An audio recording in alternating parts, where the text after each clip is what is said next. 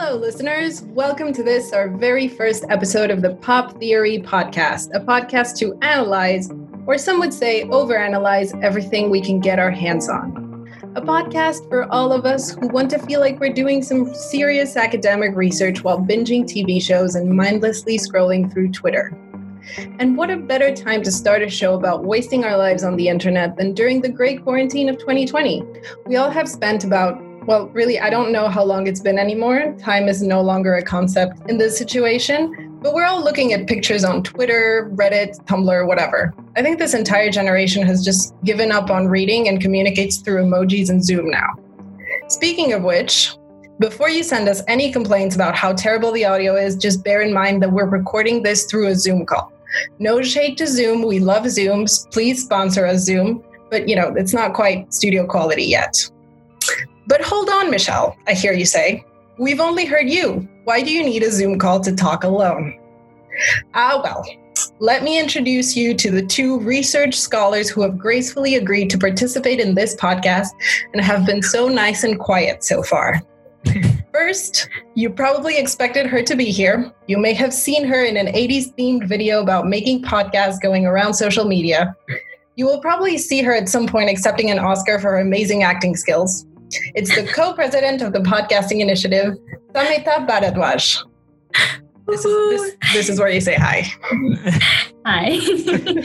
that was such a wonderful introduction. Hello, um, I'm Samhita. Thank you for inviting me, and I look forward for this Pop Theory podcast. And yes, I'm a second, I'm a first year master's candidate in international affairs, specializing in environment as my major, and my minor is in global health. Um, but I'm all ears for today's topic on images and the wonderful uh, topics and series we'll be discussing today. So look forward. Great. And also on the Zoom call, we have Paras Arora, who is a second year master's candidate and Hans Wilsdorf Scholar at the Department of Anthropology and Sociology. His research focuses on questions of visual culture, gender, and politics, particularly in Delhi, India. And this is not any old research. He's presented it at the University of Cambridge, Amsterdam, Istanbul, Singapore, and Delhi. So basically, he's been all around the world talking about images, and we're lucky enough to have him on our podcast. Would you like to add anything to this bright, bright curriculum, Paras? Well, that was extremely generous of you, Michelle. Thank you so much for having me. Uh, you know, it, there's no point of pretending that we don't know each other. We are together in one of the classes that is being offered by Professor Patricia Spyer, who is the queen of images at the Institute. Um, the course is called Image and Violence, and Michelle and I are in the class together. And Michelle came up with the wonderful idea of actually hosting a podcast on the importance of images images and i i mean i i couldn't resist saying you know yes so i'm looking forward to the discussion today. Thank you for having me. Thank you so much for being here. I mean it, it's really weird to cold email somebody who is in a class with you but you've only sort of seen through a screen really. Yeah. I don't remember how life works anymore. God. Um, Okay, so well, how fitting that we have a person that conducted all this serious research about images to talk about some crappy Photoshops online. See, the thing about the internet is that nowadays we're not sure what's real anymore, right? Like with Photoshop and Facetune and whatnot, I mean, talk about all these beauty ideals. But it's also the idea that everything is sort of malleable, right? I mean, I'm definitely guilty of using the hashtag no filter on a photo with like all the filters. I don't know about you guys. Yeah, completely agree with that. All yes rises from the audience. Um, but really, that's sort of been going on forever, right? There's been like reimagining of images according to context, not really according to what's accurate. Think of the white marble Greek statues. I mean, listeners probably know they were originally painted. So, this pure white marble is kind of a fallacy. Yeah. And today we'll be talking about statues at some point. But first, I'd like to get get you guys' perspective on this. So, like, how do you feel about photoshopped or images or repurposed images, whatever you want to talk about? Um, if I may chip in, um, you know, when we were actually talking about this initially, one of the things that Michelle actually asked at that point of time, and I think is also important here, is that uh, you know, it's interesting to look at how we treat images in our day to day language as well. Uh, we often talk about photoshopped images, modified images. And that basically implies that it is always us, the humans, who are acting on images. But as a, a visual anthropologist in the making and somebody who has worked with images for some time now, I've come to realize it the hard way that actually it's images who are often acting on us. And I would like to introduce a bit of the concepts here that might be helpful. Um, you know, one of the things that we have often seen in our curriculum or generally is that um, human beings produce images, they consume them, and that's the end of it. But if you actually think about the laws around images, around copyrights, around, you know, debates around images, you feel like we're deeply anxious about them precisely because we can't control them. Some thinkers like W.J.T. Mitchell uh, argues that they're actually like pseudo-humans. They're kind of like humans and they also desire things, images. And uh, I feel that's an interesting insight for all of us to kind of borrow and think of within our lives because then what actually happens is that we kind of decenter humans in our intellectual projects. We start looking at the world with new eyes whereby objects can also control us. Well, you know, our phones, for example, or just images or icons, for example, that of Frida Kahlo or, you know, these Greek statues that have become almost like humans and i mean we're speaking on behalf of them but the thing is that we can't control them th- through our tweets and through uh, through our instagrams. They will get a life of their own like Pepe, which became uh, from a sad uh, you know depressed kind of um, meme to uh, a right wing Nazi meme, right? So there's a way in which we must acknowledge that images and objects actually have a life of their own. And I think that can help us to study them uh, with, with, with new eyes. Yeah. Mm-hmm. And if I would like to have a question now to Paras, uh, you spoke about objects and images, but how would you define what is an image? Uh, what is an image and what is not an image. And um, i understand that this is uh, definitely touching up some some certain terminologies and concepts. And academically this is also quite uh, important to understand. So i would love to understand a little bit more of the academic concepts that revolve and that surround what images are and uh, love to hear that as well. But this is one question that's for starters that I have. Yeah. Oh, thank you so much for that question. I mean, this is one question that has really, uh, you know, uh, made a lot of scholars really bang their heads on the wall. They really do not know what exactly is an image. And I think that that kind of speaks of the way we think. We think that images are like words or concepts that you can simply, you know, um, explain. And um, in reality you know one of the ways in which some scholars have argued about what an image is image could be anything. It could be in your mind. It could be uh, you know anything which is related to imagination. And a picture is something which is more material right? Which which is like a photograph or like you know a t-shirt with frida kahlo's image on it. But then you realize that this kind of definition kind of ignores uh, for example the kind of images that come in your head when you listen to music or the kind of images that come to your head when you touch something right? So um, it's difficult to answer that question but i think what's important for us to remember is that whatever cultural context that we are talking about and this is one thing that anthropologists love to talk about whenever we talk about any particular kind of cultural context it's interesting and it's very important for us to understand what is an image for those people what is an image? What is the culture of seeing and not seeing? What is it that is considered to be you know the the you know something that's different from words? And in several cases they could very well be with them. So i think one needs to really be attentive to what a culture understands uh, an image to be and not impose our own definitions of what it is. Um, yeah yeah, I think that's true. And we'll definitely talk about, you know, cultural images and how they change meaning. And I was particularly interested with your idea of the difference between an image and a picture, because we will have one real sort of picture there in in this podcast, but the rest is definitely images and exists more as a concept, as a general concept on the internet or, you know, on t-shirts as you were mentioning. Yeah. Um, than on on a particular image that we can all see and agree upon. Uh, so, okay, let's get into talking about the images themselves, right? So, today we'll be discussing three main pictures or general images, as Paras was mentioning, and obviously mentioning a bunch more in the process. So, I can already hear you laughing, haha, talking about pictures over audio. That's hilarious. What a great medium you've picked, Michelle. But really, I think it's also an opportunity to discuss things before you see them. And if you really want to go back and look at them, you can find them linked in the episode notes. Yeah. So let's start our discussion with the Muses or the Graces, which I only know about from the Hercules movie, the Disney Hercules movie. So the first image we'll be talking about is one that is really just one picture. Maybe some of you have come across it. A few months ago, this there was this post going around on Reddit which linked to a photo of a statue of the three graces at the Louvre. Now, what is so special about it is that it had been photoshopped. The statue itself is a really banal representation of the three muses from the Greek mythology. I'm going to say three out of a possible five, but again, that's only based on knowledge from Disney movies. Yeah. thank you. Thank you, for, thank you for confirming this. Um, so, sure, we don't know who did it or why. It could be that they just wanted to make a point or that they get a kick out of photoshopping penises on things, you know, an elevated form of, of graffiti.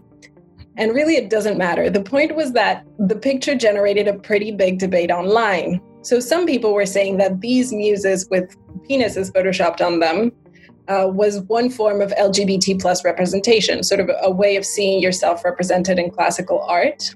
And on the other hand, mostly in radical feminist circles, there was this kind of outrage. And I quote that this was an artifact of the modern patriarchal industrial complex. So again, we come up to like debates about repurposing images, and I would really like to know what you guys think about this. Um, so yeah, I think this is a super interesting uh, debate that happened, you know, and um, this idea of representation versus appropriation is something that a lot of um, social movements have to actually deal with. Mm-hmm. Probably feminists themselves were kind of dealing with it in the 70s or the 80s when they were arguing things like, you know, I'm particularly reminded of Gerda Lerner, um, who was a feminist uh, scholar who has talked about the idea of creation of patriarchy patriarchy and uh, she was one of the first people to talk about oh women have always been in history and women have made history mm-hmm. and um, so you know it, it, it's interesting to see how tables have turned around um, and while feminists could have easily argued that women have always existed in history but they weren't included in the written text and we need to look at other sources now when lgbtq people are precisely arguing about looking at other sources and other forms of imaginations radical feminists supposedly have a huge problem with it right mm-hmm. so i think it's important for us to contextualize um, these debates in a longer history uh, that whenever there is a you know there is there is a, this social kind of uh, cohesion or a kind of coalescing around one particular identity one wants to see you know their predecessors. Who are who are these people that we are inheriting from the past and you know arguing that we have always been there? Of course the ethics of you know photoshopping is is, is a complicated thing. Um, and something very similar happened to in india actually. And uh, the debate was completely about something else there. So while here people are arguing whether you know hermaphrodites ever existed, or for that matter, whether they existed as queer people in the past. A similar argument happened in Indian context as well, uh, around the Trans Day of Visibility, when images of hijras, who are this, uh, uh, who are often referred to as eunuchs, who are referred to as a third gender in India, were shared by a lot of queer communities and LGBTQ groups, saying that we have always been in history and we have always been visible. And um, people were kind of angry about it, you know, because on the one hand, while while that allows you to argue that we have always been there, on the other hand, you might be doing a disservice to, you know, these people who might have not considered themselves to be queer. But one might ask, what is the role of images here? I think what's important for us to remember when we are talking about images, objects, and sculptures is that we need to particularly be cautious about what kind of conditions existed when these images were clicked. For example, images of third gender people were clicked in the colonial times, or what kind of conditions existed in ancient Greece or Rome when these kind of sculptures were made, uh, and whether those conditions were detrimental to those queer people. And when you use these images in the present, even with the nicest of intentions, you might be you know, inheriting not only the queer figures of the past, but the oppression that might have undertaken place in the past while these images were being produced. And uh, Christopher Pinney talks about it beautifully when he talks about colonial photography that when you try to take a picture from past and say, oh, these are my predecessors, and uh, I would like to claim an inheritance from them, um, that we have always been in history, one must always be cautious about the violent conditions under which those photographs were clicked and whether we can look past those violent conditions and just say that you know queer people have always existed women have always existed. Even though they were treated like shit today that'll be different. Um, so yeah it, it raises questions about history and politics and the present. But the more fundamental question here is that when you take something from the past, especially a photograph, what is the ethics of you using it in the present? Because again, it will have a life of its own. It will be shared millions of times on Twitter, Facebook, when people won't know about the violent context under which those pictures or sculptures were produced. Right, for sure. I think this this links to a lot of, of debates that have taken place in the LGBT plus um, community around all these third genders and different cultures. I knew about uh, the Navajo culture, which also has a third gender, and sort of argued that it wasn't very that they didn't consider themselves as a part of the LGBT community. Yeah. And that they their their history shouldn't be appropriated. And again, I think it's interesting that that particular photo was a photoshopped uh, picture and not a picture of hermaphroditus which also is a sculpture that existed and that is around in the louvre as well. So yeah, yeah that brings yeah. A, a number of points to the to the discussion. Yeah i mean uh, to hear about the interdisciplinarity of the images itself like as you when i had earlier asked about what is images and what is not images i think the whole context or if you to put that question into context, it's really understanding all the different um, domains that actually revolve around images itself. It's not just one domain, it's really cross cutting. And that's sort of the complexity of images itself. You can be supportive, it can be, as you mentioned, history really dominates these um, these the existence of these and uh, and i think when you speak about the lgbtq community it is also um, I, I, think it's also in terms of the the times the, the at that time the, the, i personally don't know much about how uh, the different factors would come into play uh, around this community during let's say uh, the cold war time that also exists. And then much after and right now uh, 20 years later, uh, how does how, how do these images actually play into the um, LGBTQ youth and a lot of uh, people who do uh, raise um, awareness onto that this is very normal and I think a lot of these domains are cross-cutting in understanding these images. Um, this is just what uh, my takeaway is that yeah. to that question yeah and if i just might, might actually like add a bit to it i think one mm-hmm. of the mm-hmm. things that we also have to fundamentally ask about these debates uh, especially from those groups and this is not us being insensitive but a very fundamental question isn't why is exactly you know your group is deciding visibility is visibility always good is visibility not also a moment when you become more vulnerable. Uh, I'm particularly reminded of uh, the new law that has passed by the government of India about uh, trans people. And now, apparently, anyone who wants to be trans in the eyes of the state and here the word eyes is particularly important. The, there is an importance of visuality and visibility to the law like um, you know um, the, the, the, government says that you have to actually produce the proof of a gender conf- uh, reassignment surgery uh, mm. and that has to be brought in front of a medical professional and a judicial magistrate. So um, this entire discourse around trans day visibility or visibility in general could often become another instrument of state surveillance.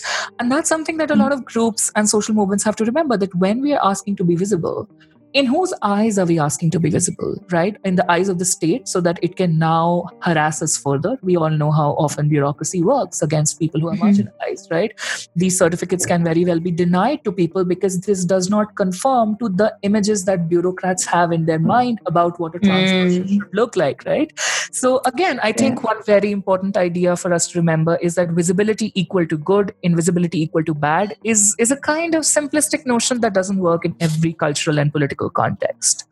Mm-hmm. That is that is an amazing remark. I hadn't thought about that, and that's really good.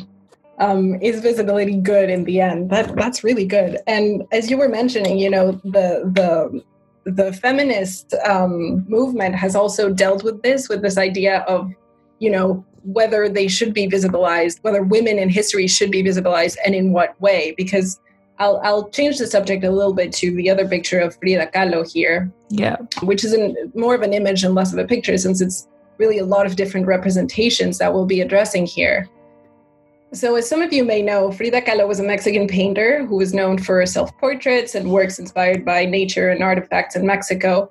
And she employed a sort of what I would call folk art style. And her work explored so many different um, questions of post colonialism, gender, class, race in Mexican society. And that's, that's a pretty long list of subjects, amongst others. And really, none of them come through, I would say, in the image that we have of her today. I've seen so many reproductions of her self portrait that have been used in everything from children's books to t shirts to handbags to mugs. And even Theresa May wore a bracelet with her images um, uh, for a speech. So, as as Lady Haha, uh, a Twitter user, pointed out, can I just point out that Theresa May is wearing a bracelet of Frida Kahlo, a member of the Communist Party who literally dated Trotsky. So, Frida has sort of become this poster child for the girl power marketing that is so prevalent nowadays, what, what some people would call pink washing. But um, again, we come up against this idea of, well, you need role models for girls, you need to visibilize women in history, but again, I think we come back to your question, Paras, is is visibility good and in what way? Yeah, I'm, that's a fascinating example, you know, um, because I actually see a lot of images of Frida Kahlo being, you know, used uh, and often abused uh, in in various cultural contexts where Frida Kahlo might have never even gone to to begin with. Now, mm-hmm. of course, that's great that a figure is being globalized, and now we have role models other than you know American or European women. Um, but you know at the same time one one needs to remember very clearly that this is visibility great but um who is actually profiting for this from this visibility? Is it uh, the I don't know descendants of Frida Kahlo or uh, you know poor Mexican women who are being who are being given the support or it's the communist party or the you know whatever the ruins of its stay remain in mexico today are they the ones who are actually getting the royalties out of these images or are these brands who are using these images as surplus value that now we are going to appropriate these figures for our own benefit. And yeah it, it raises difficult questions though we must remember that when vulnerable marginalized groups are trying to claim visibility uh, using these icons there's a different kind of politics to it than when corporates are doing it, right? And that mm-hmm. kind of forces us to remember that there's this idea that visibility is always good and visibility is always bad is not a universal question with universal definitive answers.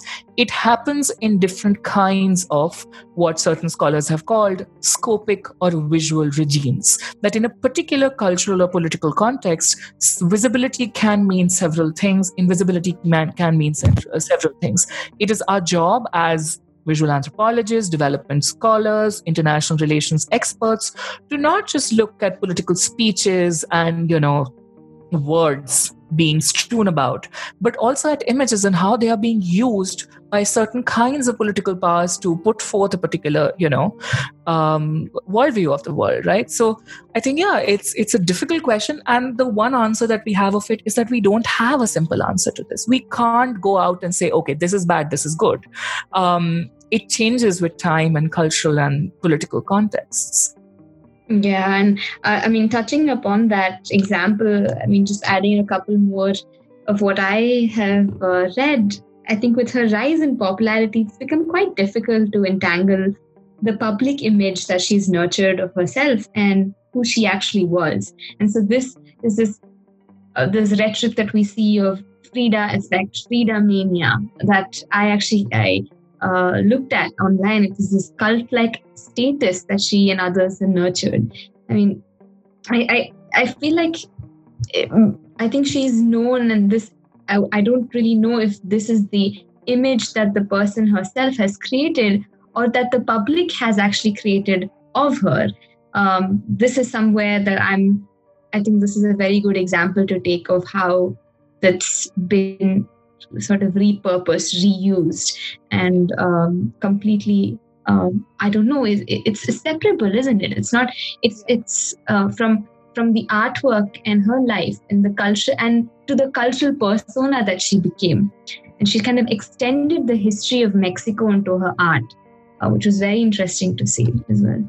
Yeah, and I, I think would be remiss if we don't mention. I think the one image that shocked me of of when I saw a Frida Kahlo image in in at stores or whatever was sort of the whitewashing that went on with her mm-hmm. image. It was absolutely crazy that you would see this brown woman just being depicted as white, which was which is crazy because she's been so associated with Mexico. You know, you could expect that from a character in a novel or somebody whose image isn't that prevalent. But I think this, the whitewashing, the idea of like removing some of her symbols I mean, removing her unibrow.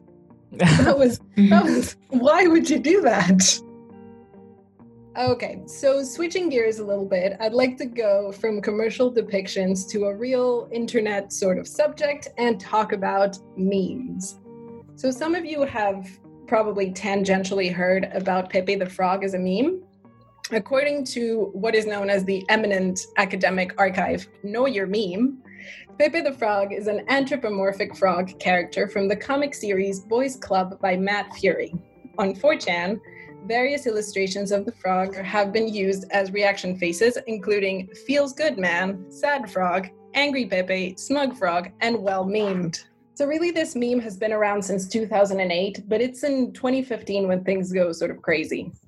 As with any internet culture, it's pretty hard to pinpoint the exact moment when something took place or when something took on a new meaning. But in 2015, the Southern Poverty Law Center added Pepe the Frog to the list of dog whistles and symbols for the alt right.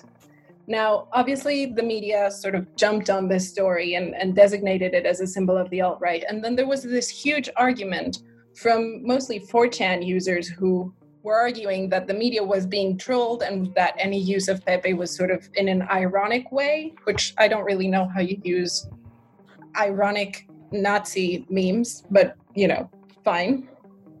The point is that the meme is now associated with the alt right. So whether usage was serious or not doesn't really matter.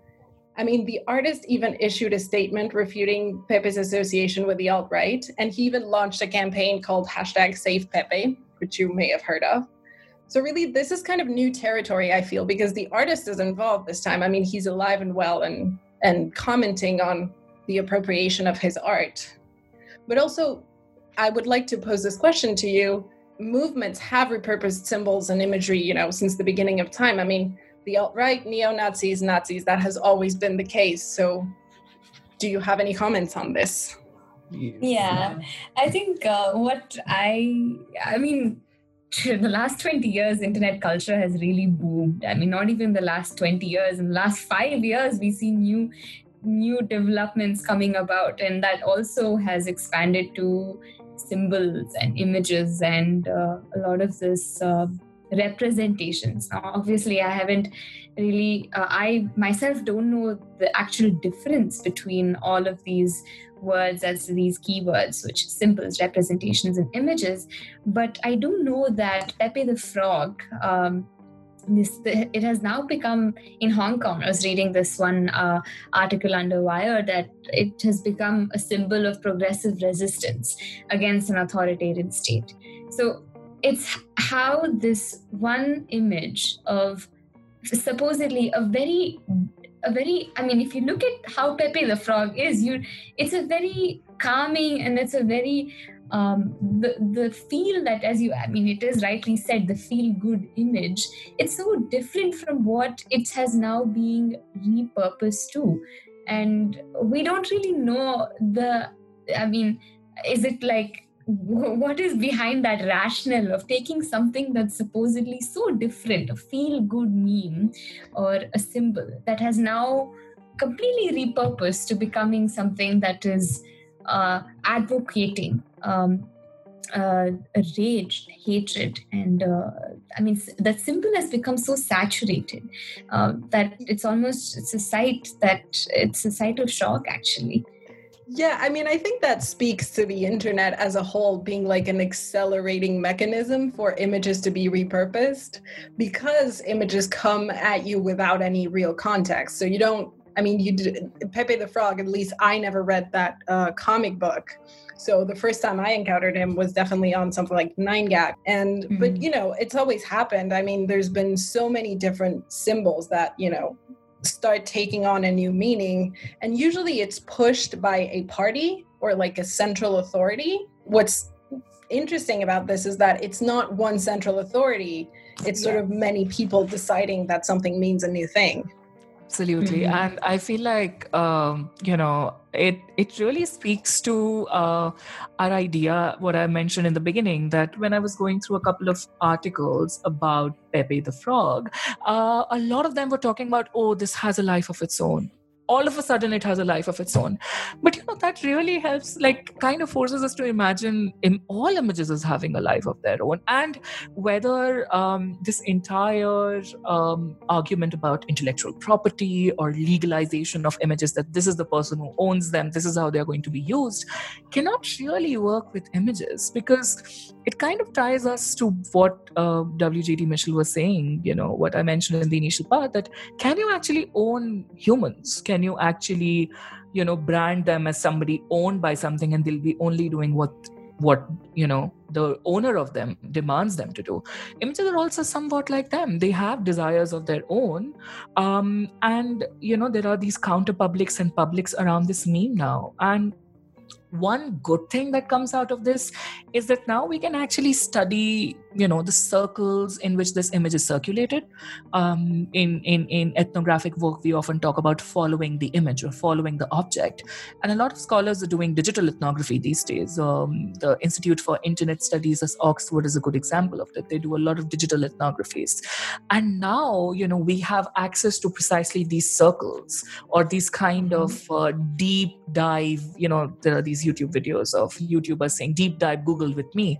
Now we have this image in this we have a kind of anchor that we can use to study the different kinds of spaces in which this this meme is used to express you know hatred or etc now it's really sad as well but like from a research standpoint it's it's it's quite interesting to see how this image is used amongst people and it you know it, it very well could be somebody acting like an investigative journalist because behind the screen you do not know whether the person person is fascist or not. And they could actually see how um, this this this meme has led to creation of these communities right? So yeah i feel like it, it it's an interesting case study um, if somebody wants to do a paper on it or something yeah, well, speaking of which, um, I think we've gotten to the end of our discussion, and I really wanted to ask both of you whether you feel like you could do uh, either a paper, as you mentioned, or a thesis, a dissertation, whatever, on these sorts of images, and like if you had any research questions or any, you know, not me, I'm not talking about me, I have a subject. well, uh, I feel like a lot of people are already working on these issues, right? Um, I think one of the things that we have to think of as the graduate institute community is what is worth studying, what is worth talking about. And we often think of concepts, we often talk of people, we often talk of ideas, of laws.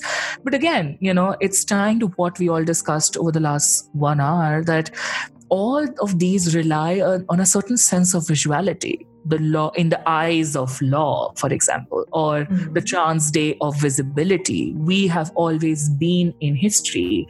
There are these you know these words if you look at all of them are kind of hinting at a visible or a visual presence.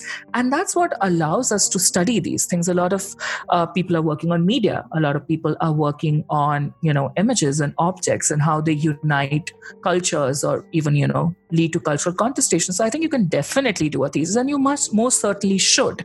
The question then becomes is um, how do you write about it right? It's, it's complicated. Would you want to make a film about um, frida kahlo in mexico today or would you want to write about it and whether our institute is you know accepting these alternative forms of media not only as research subjects or topics but also as medium right to you know make a movie about something that you would like to study. Um, i think the institute needs to open up on that because that that can actually tell us that the question of development the question of international relations is not simply about people and ideas. It's it's it's a lot about images. None of um, the organizations that surround us or our institute itself can work without images.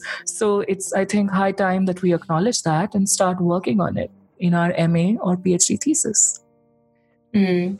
And um, owing to that, I think visual imagery and the research and discourse around that is so cross cutting, it's so interdisciplinary that to actually begin, let's say now you are in this juncture, to start your research, to begin that research question, it's, uh, I would like to give you a simple um, a simple image in that sense, if to put it in that. Uh, but it's like a tree. A tree can be something like to climb or a place of shade, right? Now, these, uh, uh but a tree has branches and a tree also has those roots deep within the soil. So the branches are these associations that this one image can branch out. To the different domains that you'd like to look at the different disciplines across cutting histo- history anthropology politics economics and i mean it, it differs from all these different parties. That image is a completely different connotation. Now when you look again in deep in depth um, for example, the underground secret of these trees, these have these roots, right? So these are hidden or probably these private messages that can be evoked. So looking at both the in and the out, looking at uh, what is and what is not can be a very good uh, starter, could be a very good juncture to begin uh, understanding. Because as Paras said, this is a very complex topic, but in its complexity lies its beauty. So I think it's a wonderful uh, a wonderful research, and I do agree that there is a, a very um, a, a, need to begin uh, an, an, area of studies in this. Yes, within institute, and of course anywhere else as well, um, especially of higher research uh, depth and knowledge. Well, that is a wonderful point to end on. Thank you so much for that metaphor about the tree and the roots. That was absolutely beautiful. And I'd like to thank you both for joining me and preparing so, so well with all the jargon and everything for this uh, podcast about dumb internet culture and pop culture. And I'd also like to thank our listeners for listening. You know, give us five stars on Apple Podcast, listen to us on Spotify, follow us on Instagram, and everything, everything. Yeah, and Paras, uh, do you have anything to mention about your work or anything that the listeners can? Uh, yes, uh, this is the moment when that... for self plugs. ah, okay. well, uh, I mean, just send me a, a Facebook request, and I, I, don't know what to say. It, I'm just, I, you know, but I would definitely like to like thank you uh, both, and also the initiative because you know it's it's um it's really required at this point of time. Uh, you know when you guys covered for example coronavirus and those things that we were all worried about um, it was absolutely needed. But now also you realize even these you know conversations which might not seem as urgent can have so many people to just you know not feel lonely in a city like ours which is under a lockdown not for long hopefully. So yeah i'm really thankful for for your initiative. And um, yeah that's that's kind of all i think yeah. And please and add paras on facebook. Yes thank you so much